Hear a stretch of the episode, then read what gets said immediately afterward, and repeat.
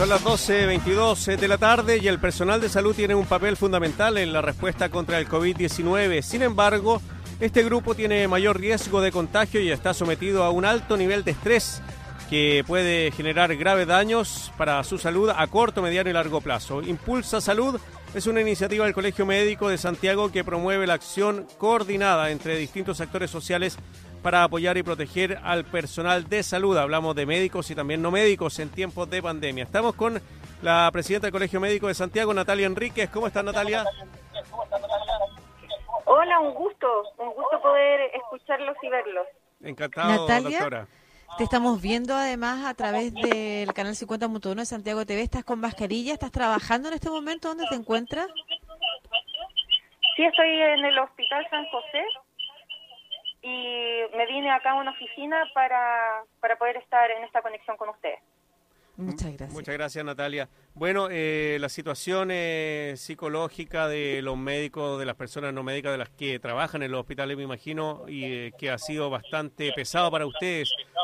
Eh, le pediría que si tiene una radio, doctora, que la baje, porque si no se nos devuelve ahí el audio y, y no escuchamos muy bien. Va a escuchar a través Como del que, teléfono. claro, no escuchamos doble. Parece que por el computador le está llegando el, el, el rebote. Que los tenía en, eh, por llamada también, entonces Ajá. ahora silencié la llamada. Ya. Do- doctora, le, co- le estaba preguntando sobre bueno, la situación eh, psicológica que están viviendo ustedes como trabajadores de la, de la salud en los hospitales y las clínicas. Ha sido un esfuerzo tremendo lo que han eh, tenido que hacer durante estos últimos meses. ¿Es por eso que nace esta iniciativa? Mira, esta iniciativa, la verdad que originalmente ¿Mm? parte cuando parte la pandemia. Eh, ya era marzo, abril, cuando nosotros nos dimos cuenta que, mm, que efectivamente los profesionales de la salud están con mucho estrés laboral. Eh, personalmente, el que es actualmente el presidente del Regional Santiago, él trabaja en atención primaria. Eh, yo trabajo en un hospital de alta complejidad, que es el Hospital San José, y nosotros tenemos una red de médicos que son parte de, del Colegio Médico Santiago, que son los capitulares, que son nuestros representantes en los distintos hospitales y centros de atención primaria. También eh, tenemos eh, parte de lo que es, son nuestros consejeros trabajando en la atención privada. Y la verdad que independiente eh, de la complejidad de la atención y de si era sistema público o privado, el estrés que estábamos empezando a sentir era algo generalizado, porque uno es eh, cuando uno se tiene que enfrentar a algo nuevo, pero que lo puede ir procesando. Otra cosa es tener que enfrentarse a algo nuevo que viene en un volumen tal que es como una avalancha de eh, adaptación. Y muchas veces eh, tener esa capacidad de respuesta tan rápida, sobre todo cuando a algunos profesionales se les pidió cambiar su forma de trabajo habitual, como consideremos que muchas unidades que eran de eh, atención pediátrica se pasaron a adultos y muchas eh, unidades que eran, por ejemplo, quirúrgicas se pasaron a atención de paciente médico con COVID hospitalizado y los profesionales no tenían la capacitación, no se sentían eh, con los conocimientos necesarios, pero tenían que estar ahí y eso claramente era una fuente de estrés. Claro, le quería preguntar sobre las otras fuentes de estrés, de hecho, porque y preguntarle además si esa que tiene que ver con el alto volumen de trabajo ha des- descendido, pero hay otras que se mantienen, por ejemplo, porque está el factor miedo, está el factor eh, lejanía con la familia, que pueden ser otros determinantes para que luego podamos conversar de qué cosas se pueden hacer o se dejaron de hacer y que podrían haber facilitado eh, un- una mejor adaptación a este proceso. Sí, se podrían de todas maneras haber optimizado algunos elementos antes de que hubiese llegado el pic, porque como iban subiendo los casos, eh, era una curva que se estaba viendo como sucedía en otros países. Entonces se podrían haber adelantado algunas cosas. Eh, uno de los elementos y que nosotros ayer cuando hicimos el lanzamiento de la iniciativa son aquellas herramientas que uno puede desarrollar directamente con los profesionales. Pero parte importante de lo que genera el burnout o los elementos de estrés son eh, elementos que parten de tu espacio de trabajo. Y en ese espacio de trabajo fue donde nosotros nos sentimos poco respaldados también al principio. porque me imagino que ustedes recuerdan que, sobre todo al inicio de la pandemia, un elemento complejo era que no teníamos los elementos de protección personal necesarios. Nosotros en los hospitales nos llegaban algunos insumos, pero pensemos en la atención primaria, donde nosotros como Colegio Médico Santiago estuvimos repartiendo mascarillas desde un inicio porque no tenían y no les estaba llegando tampoco desde el ministerio. Entonces, si uno en su lugar de trabajo no se siente seguro trabajando, eso efectivamente también es una nueva fuente de estrés. Y eso ha sido, eh, fue muy fuerte al principio, se ha mantenido de forma fluctuante, en algunos lugares hay mayores eh, elementos de protección y eh, elementos también de contención y de valoración del trabajo que nosotros estamos realizando, porque muchas veces eso también es la percepción de que siempre se va a agradecer eh, un aplauso eh, cuando uno lo mm. escucha en la noche, pero lo que uno necesita es un respaldo más bien con hechos concretos. Eh, y eso no lo hemos tenido de, la autoridad sanitaria. ¿Eso tiene que ver con respaldo? ¿En qué sentido, doctora? Perdón, no te escuché súper bajito. Sí, ¿en qué sentido son esos respaldos? Bueno, parte de los elementos que se sabe que disminuye el burnout es que los trabajadores de la salud se sientan que están capacitados para desarrollar el trabajo que se les pide. Y en eso los espacios de capacitación, los tiempos para capacitación, no es algo que esté transversalmente definido. Por otra parte, también los tiempos de descanso, cuando se genera fatiga producto del estrés laboral, también es un elemento importante y hasta hace un mes, y que eso es variable dentro de las distintas instituciones, la posibilidad de tomar vacaciones. Entonces, tenemos personal que no solo no ha podido descansar, sino que muchos han tenido que hacer más de doble jornada para poder suplir a los colegas que han caído enfermos. Entonces, tenemos un, grupo de trabajadores de la salud que están con fatiga.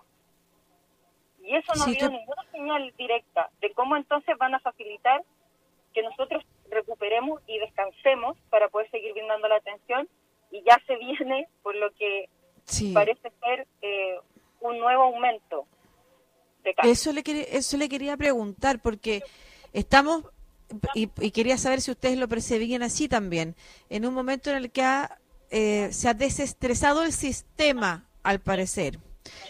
Eh, pero no sé si quienes eh, tuvieron que cumplir esas funciones han tenido el espacio para, en este momento, como usted bien dice, poder recuperarse.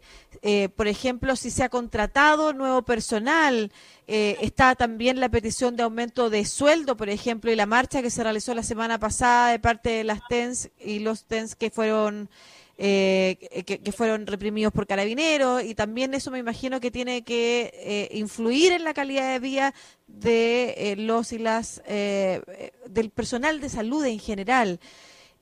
pero quiero saber qué se está haciendo en este momento pensando en que ustedes vienen con esa fatiga, con ese burnout que usted menciona, ¿no es cierto? Que ese sobretensión que estamos, parece, en un momento en el que se está desestresando el sistema, pero ustedes no han podido recuperarse y se viene una nueva ola. ¿Qué es lo que debiera suceder en estos momentos? ¿Qué debiera estar pasando?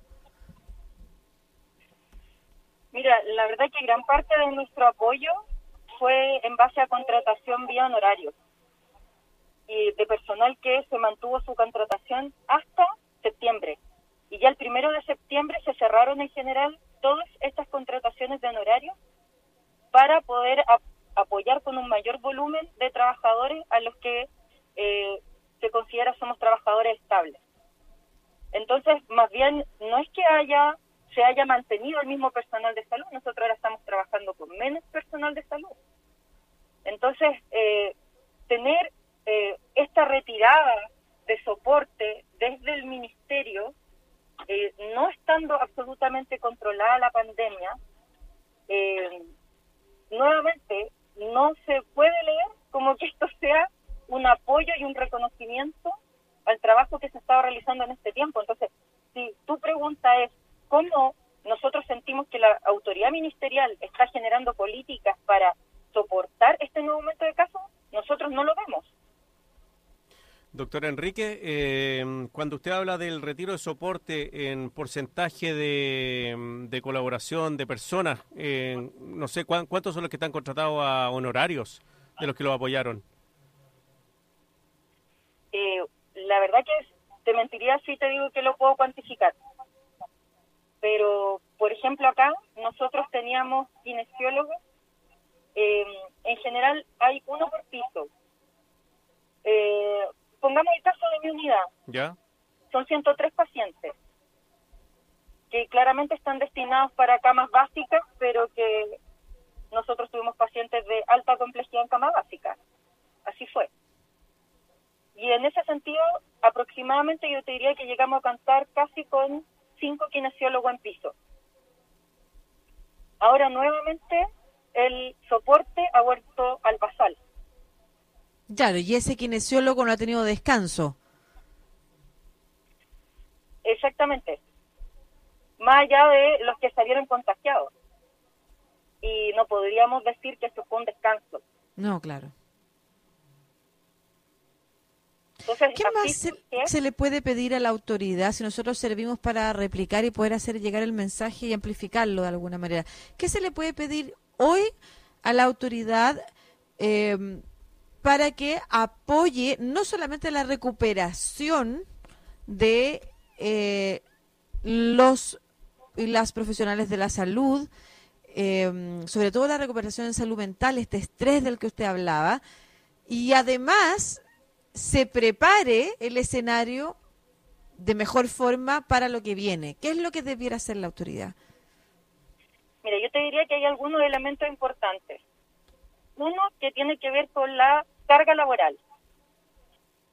Y la carga laboral, como no podemos definir ni limitar qué tipo de pacientes eh, podemos recibir, lo que se puede hacer es eh, aumentar el número de trabajadores de la salud. Y por tanto no hacer una retirada de todos los que estaban vía honorario y tal vez repensar que nosotros siempre hemos trabajado con sobrecarga laboral. Mm porque nosotros ahora tenemos este estudio que se publicó la semana pasada, que aproximadamente un 30% está con síntomas depresivos, pero no tenemos un basal previo. Y es muy probable que nosotros siempre hayamos estado trabajando con sobrecarga. Entonces, uno sería, no disminuyan a los trabajadores de la salud que en este minuto están funcionando como apoyo. Y tal vez hay que evaluar si que se requieren de manera permanente. Lo otro es eh, facilitar tiempos de descanso. Si eso requiere eh, a lo mejor hacer un proyecto de ley en que a todos los que han estado trabajando directamente con pacientes COVID se les den días de, descanso, de feriado legal, no sé cuál sería la figura exacta, para poder descansar. También eso sería una, una alternativa. Y lo otro siempre va a ser asegurar espacios de trabajo seguros y eso pasa por eh, idealmente contar con elementos de protección personal, pero también con la seguridad que da el saber, el, eh, el conocimiento que uno requiere para atender a una persona. Entonces, lo ideal también sería destinar tiempos de lo que es nuestra programación del trabajo para todos los trabajadores de la salud, de tiempos destinados a la capacitación y tiempos destinados también para apoyo de salud mental porque ahora si uno quiere acceder a apoyo de salud mental, siempre tiene que ser de manera individual y por fuera. Mm. La doctora Natalia Enríquez, presidenta del Colegio Médico eh, de Santiago, conversando con nosotros, egresadas, eh, egresada de la Universidad de Santiago de la USACH. Así que muchas gracias, doctora, que le vaya muy bien y gracias por su trabajo también a sus colegas eh, médicos y no médicos por todo el trabajo que han hecho. Así que un abrazo grande y que tenga una feliz fiesta. Se emocionó con lo de la USACH ¿ah? cuando la mencionaste. Muchas, muchas gracias y lo invito a ingresar a la página, a impulsosalud.cl, porque como ayer en el lanzamiento se dijo, esto está en constante construcción y parte importante va a saber, va a ser conocer qué es lo que está pasando con nuestros compañeros y compañeras de trabajo a través de que respondan la encuesta. Muchas gracias. Para ustedes. un abrazo.